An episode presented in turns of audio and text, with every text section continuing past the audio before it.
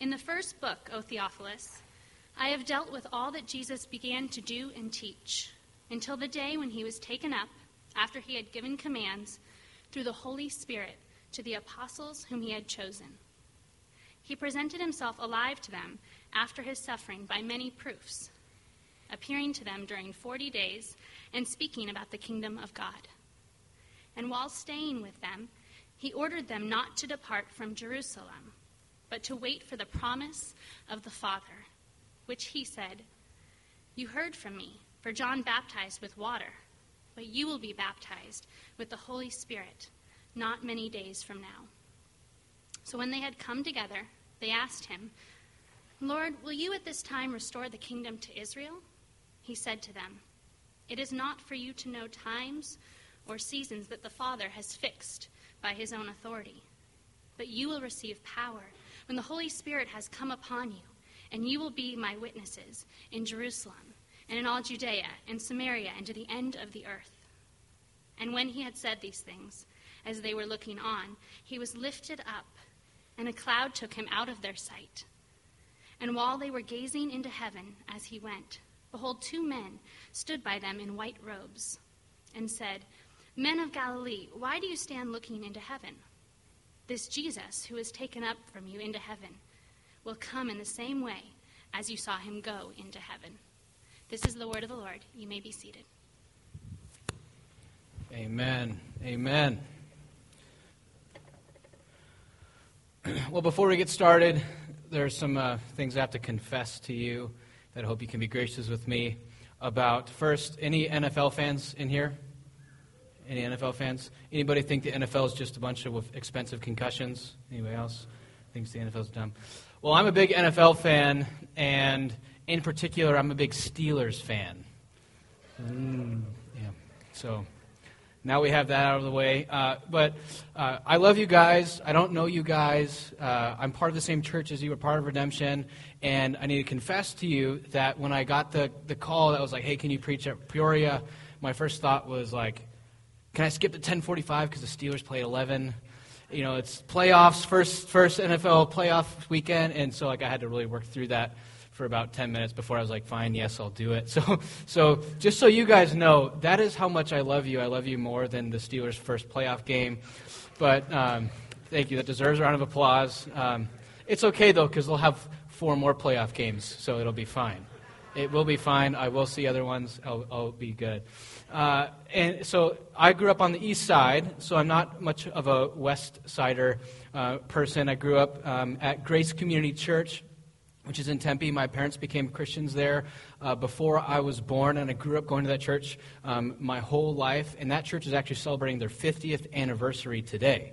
That's kind of a crazy thing, a church that lasts for 50 years and does faithful ministry for that long a time. And that church actually is connected to this church, and here's how, more than just me being here, is that Tom Schrader, who was the lead pastor of East Valley Bible Church for a long time, got his first start teaching the Bible at a small classroom at Grace. And then out of that, he went to Bethany. Then he planted East Valley Bible Church. East Valley Bible Church eventually became Redemption Gilbert, which is now one of our sister congregations. And so it's kind of what you see. There's kind of like this little movement and history and how things move. And my parents actually, before they went to the east side, lived on the west side. They went to Alhambra High School back when it was like one of the only high schools out here. My grandma was on the west side, and so I'm kind of from the west side, but then I moved to the east side, and now I'm going out to like pretty much North Florence. Queen Creek is where I'm on staff, is Gateway. I don't know if you guys know where that is, but it's a little bit far away. I grew up in Tempe, and now I'm working in Queen Creek. I've only been on staff there like 3 months. And so kind of what I'm doing right now is I'm talking about my parents, the house I grew up in, the church I grew up in. Kind of when you tell someone's story, you start at the beginning, and that's what you do on a first date. You go, okay, well, tell me about the household you grew up in. Tell me about your father or lack thereof. Tell me about your mother or lack thereof. Tell me about how you grew up, because where you began has a lot to do with where you're headed and a lot to do with why you are the way you are. And that's one of the reasons why I'm super excited today to be able to kick off the book of Acts. In the Reformation, about the 1500s, a guy named Erasmus coined a term that kind of started the Enlightenment, the Reformation, and a whole, like, this resurgence of cultural flourishing. And the phrase was ad fontes, which means back to the sources or back to the foundation. And so the church and the society for a long time had been becoming more and more shaped by tradition than shaped by the sources or the beginning or the fountain of, that is, the Scriptures. And we as a church, both this Peoria congregation and the larger Redemption Church, is committed to being a church that is committed to the source of our faith. The fact that we are a people who are part of a people that are a movement of God that began 2,000 years ago in the first century. We have a word for innovation when it comes to theology, and it's called heresy. We shouldn't be doing it. It's not right. And so very much we as a church, what it means to be faithful means to be submitting ourselves up under the Scriptures. And so regardless of who's preaching, regardless of who the lead pastor is, regardless of who the elders are, regardless of whether you're here or you slept in or you're watching the Steelers game, the church is shaped by and given its identity through the Scriptures. And I hope that in the season of transition that you all are in as a church, as different people preach each week for a little while, next week you get to hear from Aaron Daly, I think, what unifies us is the fact that the Scriptures, that God has spoken to us and we're submitting ourselves to them collectively. That we as a church are committed to preaching the Scriptures, being shaped by the Scriptures, and that if people stand up here and give their opinions, hopefully you'll go to a different church. That's not what we're all about. So back to the sources, to the movement that Jesus began 2,000 years ago. I'm going to preach through Acts 1 through 11, and just kind of walk through the text. And hopefully you'll trace with me and follow with me. And then I'm going to pray, and then we'll dive in and submit ourselves to the source of our faith, that is the Scriptures. Let's pray.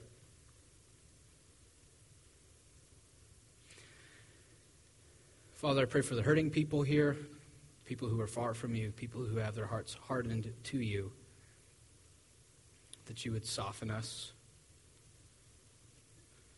that the suffering that people are enduring would soften them, not harden them. We're thankful that you've spoken to us through your word, and that you're speaking to us now as your Spirit translates that word to our souls. I pray that we as a church can be encouraged by our Scriptures, and that we as a people will walk out of here different than how we walked in. In Jesus' name, amen. Amen. So I'm just going to walk through this, and so if you have your Bibles, open them up to Acts 1 with me, and you can kind of follow along as I go. Acts 1:1. In the first book, O Theophilus. So Theophilus might be a person, but it also might be like a stand-in figure. Theophilus is the squishing together of two Greek words, God and love, like Philadelphia, Theophilus.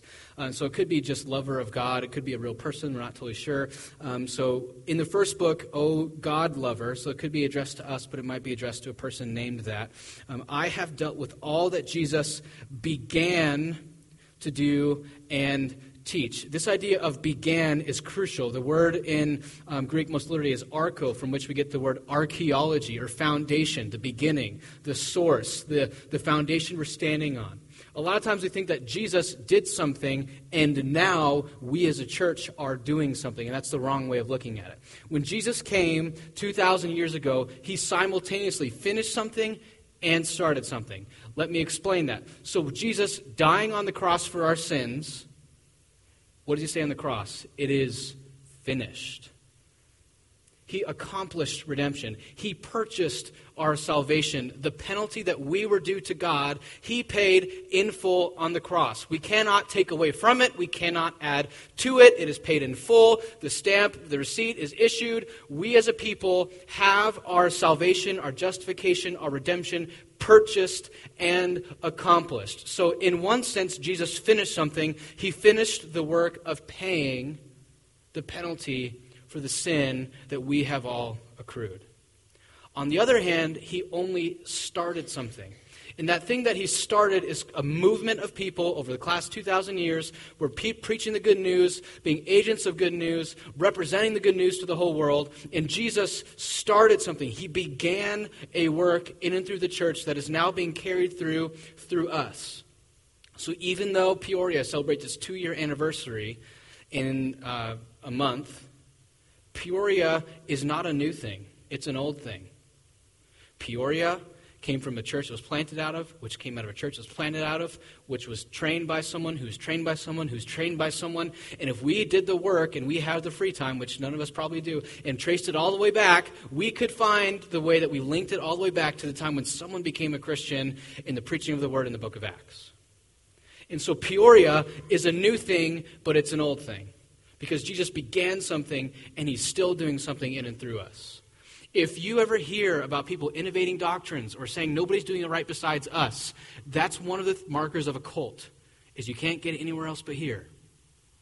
There are lots of churches all over the world that are preaching the gospel. We're in partnership with them, not in competition with them, that God's word is public property. It doesn't just belong to a certain cult of people. And we as a church are part of that movement of God. Do you see yourself as part of that movement of God? Or do when you read Book of Acts, you see something that happened and finished a long time ago? Because the book of Acts ends pretty weird. It ends open-ended. It's kind of a non-ending ending. It ends, but it continues, and it continues here. So no matter who's preaching, who's the elder, whatever's going on, Jesus is continuing to work.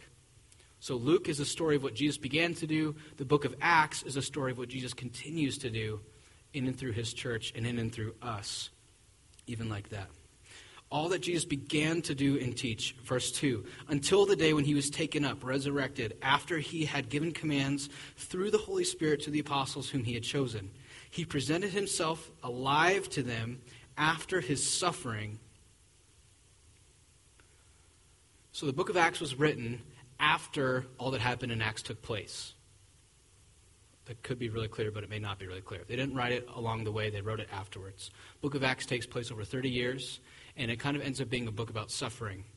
These people who are witnessing to the gospel and are suffering because of it. People who are saying, Caesar's not king, Jesus is king, and they're suffering because of it.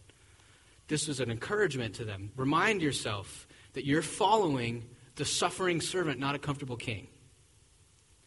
The suffering that you're enduring is not in vain. Because you're following someone who promised you'd suffer, who suffered himself, and is suffering along with you by the presence of the Holy Spirit.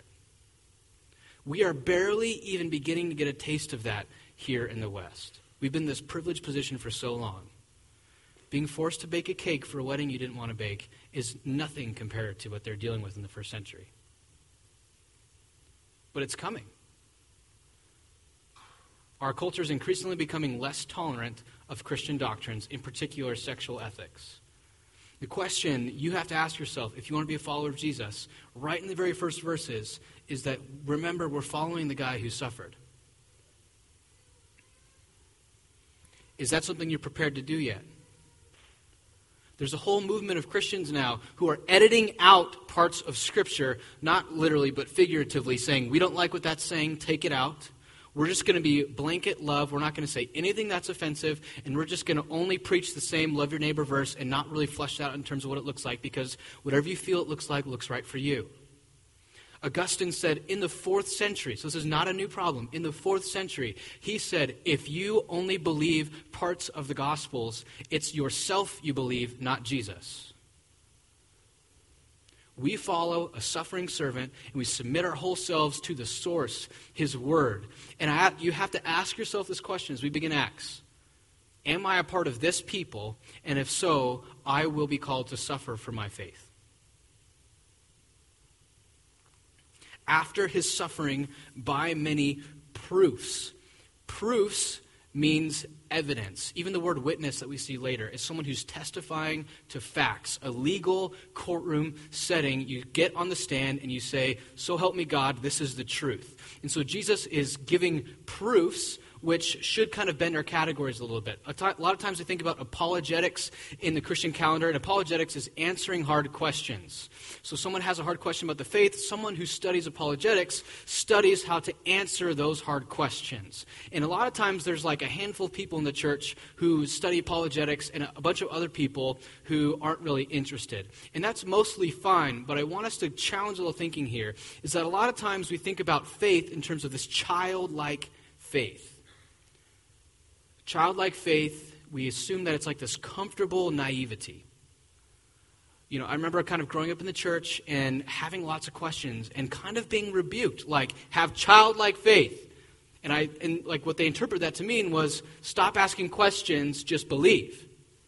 But if you've had kids for like 3.5 minutes, you know that all kids do is ask lots of questions. They ask questions. Why do kids ask tons of questions? One key reason is because they have parents that they still believe know everything. Why do planes work? Why does this happen? Why does this happen? And so kids are asking all these questions because of their faith in their parents. And so childlike faith is not comfortable naivety, but rather it's trust with questioning. And so you might not be a Christian here. You might question. You might have all these things that you think don't have answers to them. And I want you to kind of wrestle with the fact that the church has not thought up new questions in the last 2,000 years, but rather the church has been answering these questions faithfully for thousands of years.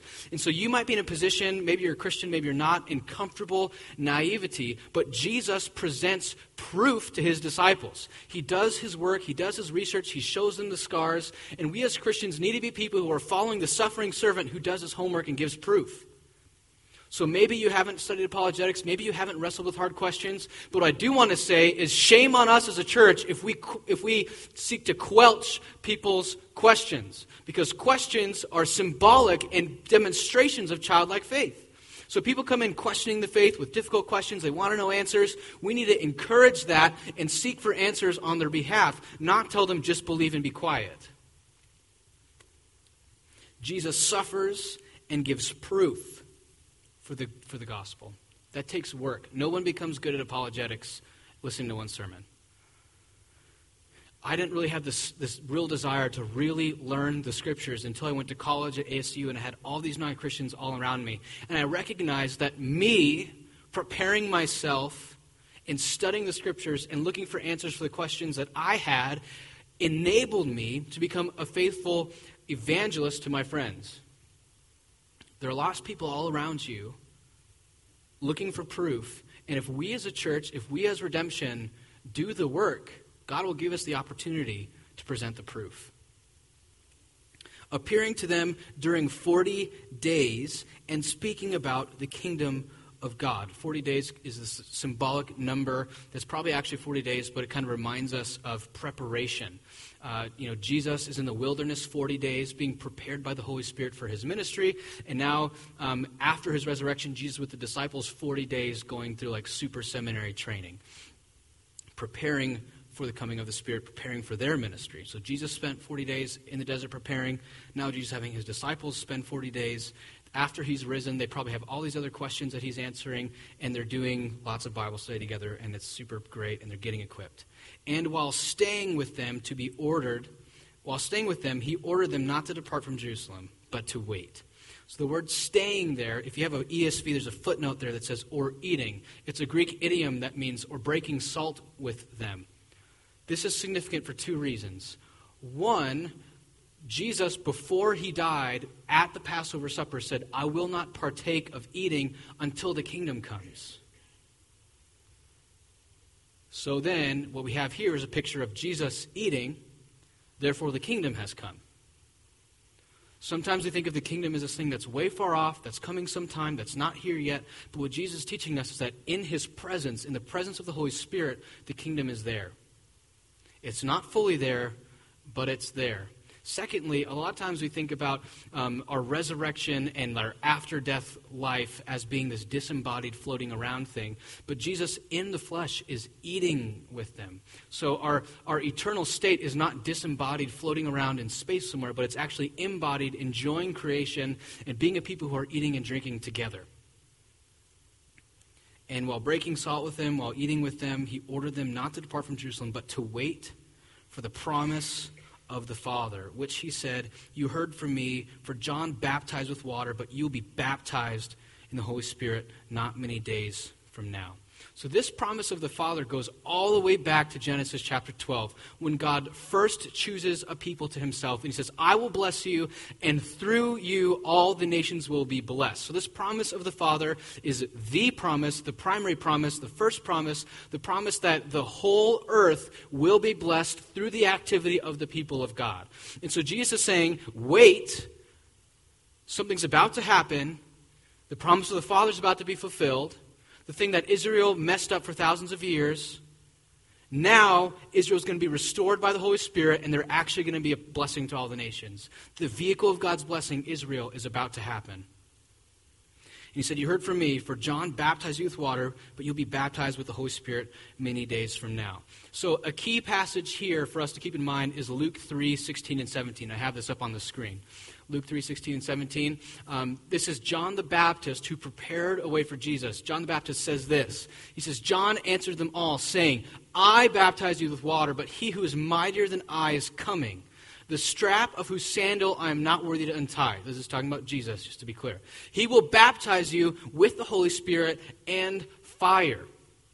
So Jesus coming, just as John prepared a way for Jesus, now Jesus, in a sense, his ministry was preparing a way for the Holy Spirit to fulfill the promise of the Father. So baptize literally means dunk or immerse or dip. It has to do with an immersion. So baptize is actually not a translation, it's a transliteration. And what it's talking about is, like a translation would be immerse or dip. But because they transliterated it, the word in Greek is baptizo. Means immerse or dunk. And this word actually comes from textile work, so like clothes and fabrics and things like that, to the point where if I took a piece of wool, I would baptize it in purple, and it would come out obviously purple. If I said, this is baptized, I could look at it and tell, is it purple, is it not purple? Bill Clem said this. He said, the emphasis on baptism is not the process, but the outcome.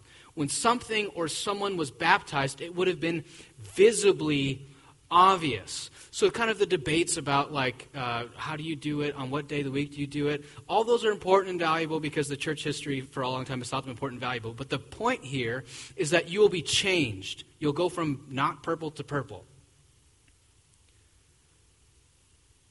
A question for you Christians, if someone saw you, would they be able to say, oh, Seth, he's clearly baptized in the Holy Spirit. Love, joy, peace, patience, kindness, goodness, gentleness, self-control, the fruit of the Spirit. Is it all over me? Is it all over you? Because most of the time it's not all over me. The point of this baptism of the Spirit is that you're changed. Not purple, now you're purple. Not fruit of the Spirit, now you have this fruit of the Spirit. And here's one of the tragedies, is Jesus says, wait, do not depart. Don't go out. Which is crazy to me. If I, think about a pastor's resume, and I said, I did my undergrad in 3 years at Jesus University. I walked with him. I stayed with him. 70 hours a week, I walked with him. He taught me the scriptures. I taught him, we had Bible study discussions, breakfast, lunch, and dinner. We, picture, the best undergrad Bible college you could think of, and then say, I finished it in 3 years instead of 4, and Jesus was my teacher. And then, where'd you do your post-grad work? Well, after that, I spent 40 days with Jesus, 12 hours a day, studying the scriptures again. That's my graduate school. That's my Master of Divinity. That's where I went to seminary. And then Jesus goes, wait, you're not ready. Well, what more do I have to do? I know all the stuff. I've done all the Bible studies. I'm waiting. Jesus says, wait. I've seen a lot of people who have yet to be marked by the Holy Spirit trying to do ministry, and it hurts more people than it helps people. I remember being at ASU, and there's guys holding up the signs that say, masturbators go to hell, repent and believe now. And I remember thinking, love, joy, peace, patience, kindness, nope. you're not marked in the fruit of the Spirit, you don't get to participate in the work of the Spirit's ministry. So Jesus says, wait. You have the right information. You know your Bibles. But until you're marked in the Spirit, you're not ready. We hate waiting as a people. Jim Gaffigan's one of my favorite stand-up comedians. He was talking about going out to a nice dinner with his wife and how, like, he's ruined now because of fast food. He opens up the menu, the candle's lit, and the waiter comes over, and he's very kind, and he goes, I'll have the double cheeseburger. Where is it? We forgot how to wait as a people because of the quickness and the speed of things. And when Jesus says, wait, we go, wait a minute. You wait. I'm ready. What are you talking about? Wait, Jesus says. You don't have the Spirit yet. You don't have the power yet. You're not baptized yet. Verse 6, so when they had come together, they asked him, Lord, will you at this time restore the kingdom of Israel? So Jesus says, the Holy Spirit's coming.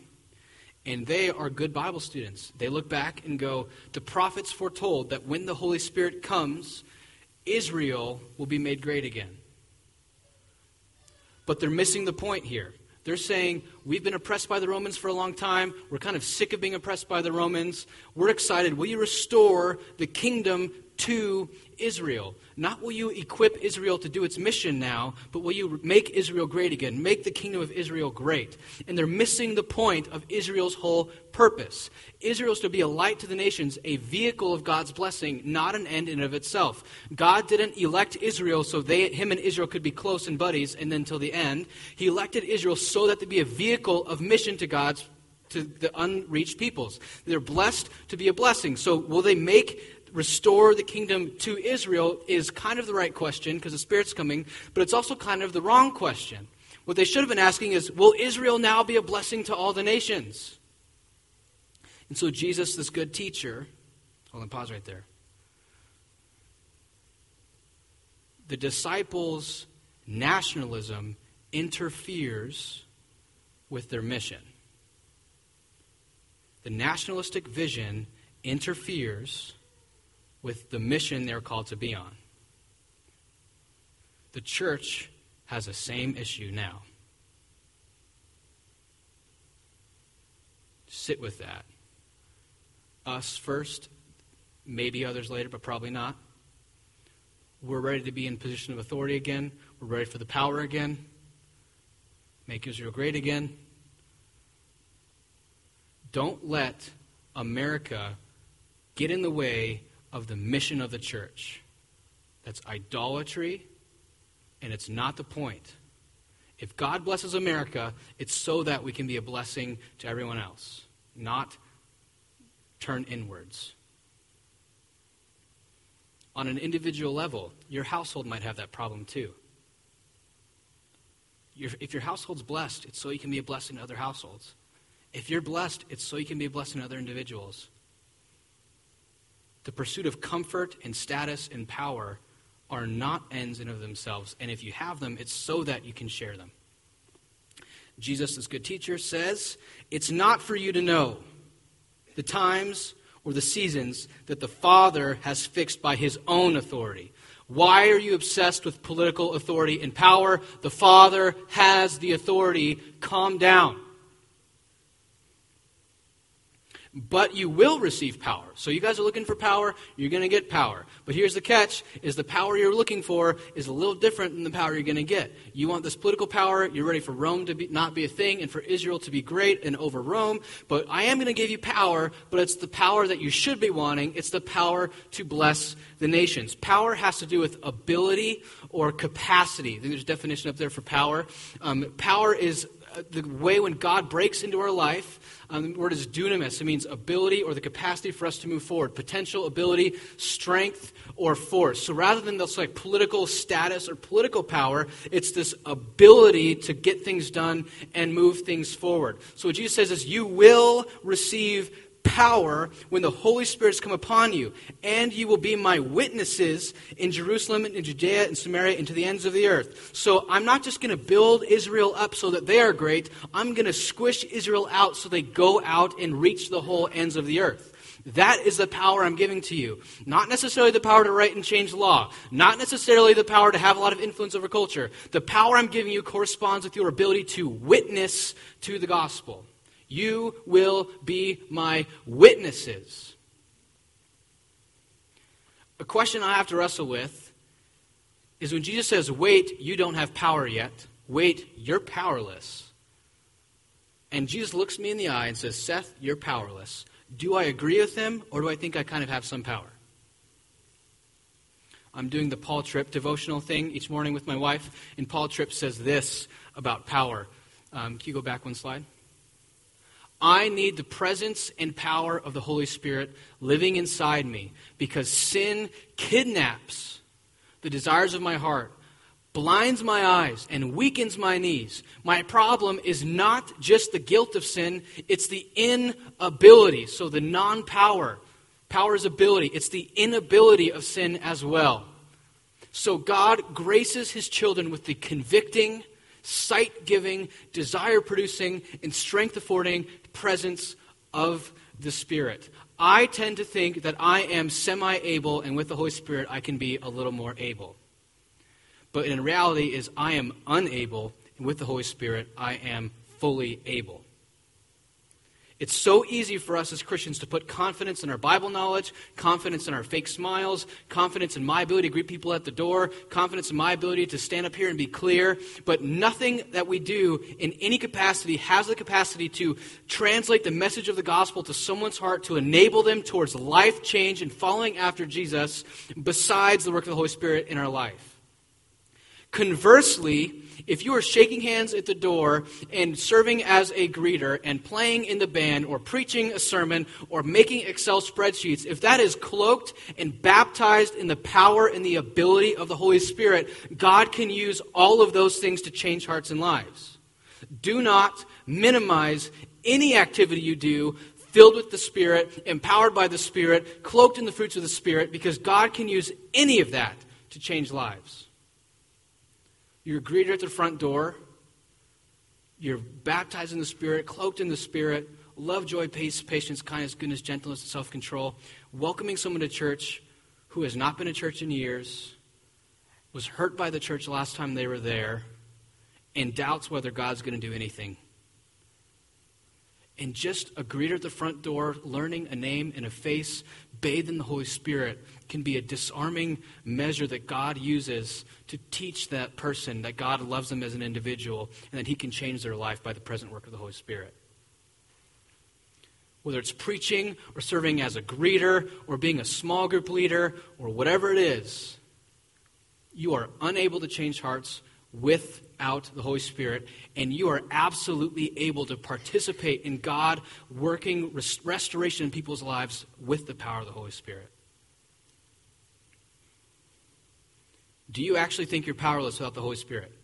Ask yourself, am I? Scale of 0 to 10, how powerful am I without the Holy Spirit?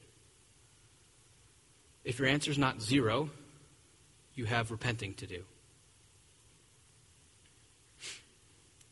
Jerusalem, Judea, and Samaria, and the ends of the earth, that's the outline of the book of Acts. At the end of Acts, Paul is in Rome preaching the gospel. All roads lead to Rome. Rome is the center of influence over the world. If we get the gospel to Rome, then the gospel can get everywhere. It's kind of like if you get it to nowadays, like if you lead all the New York Times authors to Christ, it's going to get read and people are going to hear the gospel. Similarly, ends of the earth was Rome. So the book of Acts, in one sense, gets the gospel to the end of the earth because it gets it to Rome, and Rome was, they saw it as being connected to the whole earth. In another sense, we're still doing that. The ends of the earth have yet to be reached. And when he had said these things, as they were looking on, he was lifted up, and a cloud took him out of their sight. Now, be honest, that's weird. That's very weird to me. I hear that and I think Jesus floating up in the clouds, and I go, how am I going to explain that to my non-Christian friends? Yeah, and then he floated in the sky. Okay, you know. The other week, or a couple, probably like 6 months ago, I met someone who believed that the earth was flat, and my whole face was just like, don't say anything because you're going to be not nice if you say something. You know, like, so, and then, like, afterwards, I was thinking, like, non-Christians essentially think, I think the earth is flat. I think people rise from the dead and float up into the sky. No matter how intellectual I am, even if I tell people I speak Greek and Hebrew and know history pretty well, they're going to still go, and you think zombies are real? Get out of my living room. The other week I was getting my hair cut, and the barber made this comment. He's like, oh, you go, what do you do for work? I said, I'm a pastor at Redemption. And he goes, oh, it seems like all the cool pastors go to Redemption. And I really liked that. I just really liked it. Thinking like, oh, you know, I mean, don't stop. I mean, keep going. Yeah, keep going. Yeah. So, and I, over the next couple of days, I started realizing the idolatry of just wanting people to like me, think I'm smart, think I'm intelligent, think I'm not one of those weird Christians, whatever that means, and how badly I want non-Christian Barbara to think I'm a cool guy. And then I read passages like the Ascension, and I'm confronted with how weird that is, especially in our secular society we live in, that the miraculous is miraculous. That if the tomb is empty and God is real, whatever the miracle is, it's not a bigger deal than the fact that someone was dead and they came back to life. The question I have to ask myself is, how badly do I want to be liked? How badly do I want people to respect me as an intellectual, as an educated person? Because the gospel is foolishness to those who are perishing, says Paul in 1 Corinthians. Have you wrestled with that as an individual? That the Bible teaches things that to my society looks weird, naive, and stupid.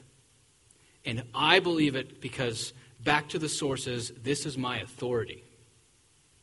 On an individual level, maybe you're 10, maybe you're 70. Because believing things that the world thinks is crazy is part of being a faithful Christian. Recognize that. This is just one of the things I had to wrestle with this week. Like, the ascension seems weird, and I believe it because the scriptures teach it. Now, the reason he ascended was because in Daniel 7, there's a prophecy of how the Son of Man was going to be taken up to the Father on a chariot of clouds. And the beautiful thing about this is what it teaches is that you have these people, and Jesus goes up in the flesh. So a lot of times we think about Christianity as escaping the body or escaping the world, but in reality, Jesus keeps his body and goes up to heaven. So the Christian vision for our future is not disembodied, floating around in space, but it's embodied, present in the creation. The next verse here. And while they were gazing into heaven, as he went, behold, two men stood by them in white robes. These are angels. And these angels said, and he said, men of Galilee, why do you stand looking into heaven? Which I think is like the dumbest question ever. They just think like, someone just floated up there. Give me 5 minutes to process through that. That's an intense thing. And you're sitting there, you see